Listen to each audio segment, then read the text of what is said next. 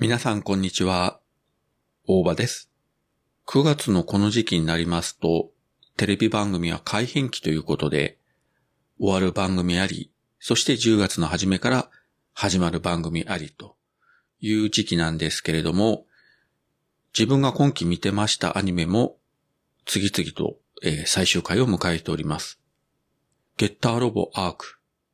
裏道お兄さん、探偵はもう死んでいる、過激少女、僕のヒーローアカデミア。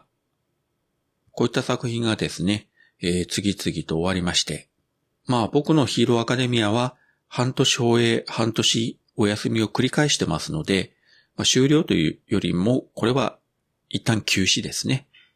また来春から始まろうと思います。ゲッターロボアークはですね、本当にこの2021年にゲッターの新作アニメが放映されるとはもう思いもよりませんでしたけれども、しかもですね、テイストが本当に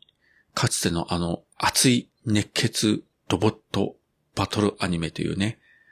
まあ最近のロボットアニメの主人公というのは大抵内向的とかね、繊細なやつとか、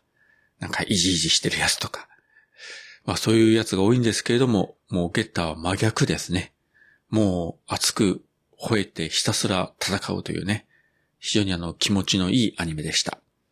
まあ残念なことにですね、このゲッターロボアーク、原作を連載してた月刊誌が廃刊となって、連載が中断。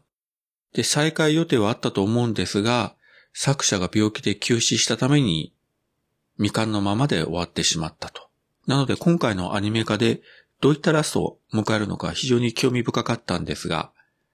あ、なるほど、こう来たかというようなですね、えー展開でしたね。それと合わせて、過去の漫画版、あるいは OVA 版のキャラクターとか、設定をいろいろ盛り込んで、ゲッターロボをずっと読み続け、アニメを見てきた我々ファンが本当に喜ぶような展開にしてくれました。過激少女や裏道お兄さんは原作は連載中なので、シーズン2見たいんですけどね。特に過激少女は本当にいいところで終わりますからね。いやもう半年後でも一年後でも再開することを願っております。そして新たに始まるアニメで今のところ見る予定なのは、これもう前の回で一旦お話してますけれども、ブルーピリオドですね。これはもう第2話以降も見ます。あとは、あれですね。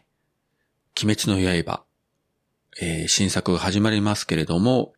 先日9月25日の夜21時、あの月一の生配信イベントの裏番組として大ヒットした劇場版の無限列車編が放映されたんですけれども、今回のテレビシリーズはそれを分割してのテレビ版無限列車編。まあ、新作シーンもいろいろ追加しますし、特に第1話はまるっとアニメオリジナルストーリーだということなんですけれども、それが全7回だったかな。で、その後引き続き原作の遊郭編を放映していくと。劇場版を再構成してテレビシリーズにしたといえば、まあ相当昔の話になりますけれども、1978年8月に劇場公開されて大ヒットした、さらば宇宙戦艦ヤマト愛の戦士たち。で、この劇場公開の2ヶ月後、10月からですね、テレビシリーズ宇宙戦艦ヤマト2というのが全26話で放映されたんですけれども、まあ話的にはこのさらばヤマトを再構成してるわけなんですけれども、もうめちゃくちゃ制作時間がないということもありまして、テレビシリーズではこの劇場版のさらばヤマトの絵をかなりですね、流用してるというか、まあ、ある意味贅沢な作りにはなってます。テレビシリーズより劇場版の方が絵が綺麗っていうのは昔も今も変わらないからですね。ただまあ、さらばヤマトはラストがあんな感じだったんですが、ヤマト2はそれとは真逆なエンディングになりまして、それがいいのか悪いのかというのはなかなか評価が難しいと思います。ちなみに言えばですね、このヤマト2が終わったのが1979年3月。そして翌4月からあの機動戦士ガンダムのテレビシリーズが始まったと。まさにこう時代の転換点と言ってもいいかもしれません。ただヤマトがやっぱりすごいのが、3月にテレビシリーズが終わったのに、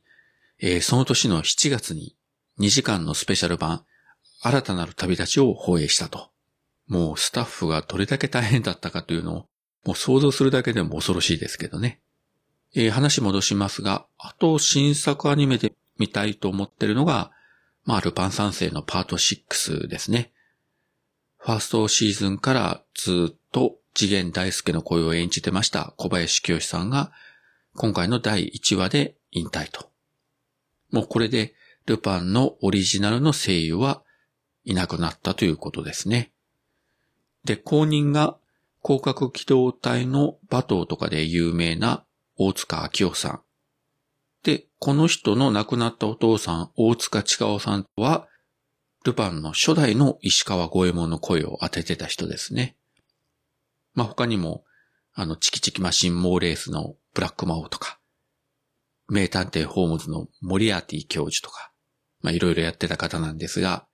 声優が全員変わってしまったというのが、まあ、長寿アニメとしては仕方がないんですけれども、少し寂しい気持ちもあります。まあ、そんなこんなで終わるアニメあり、始まるアニメありということで、えー、10月からも楽しみがいろいろありそうですし、まああまり新しいアニメの情報は今のところ持ってないんですけれども、まあツイッターとかですね、ポッドキャストとかでいろいろ取り上げて、それを聞く機会があると思いますので、興味が出てきた作品はまた見てみたいと思います。はい、そういったわけで今回は終わるアニメ、始まるアニメについてお話してみました。それではまた。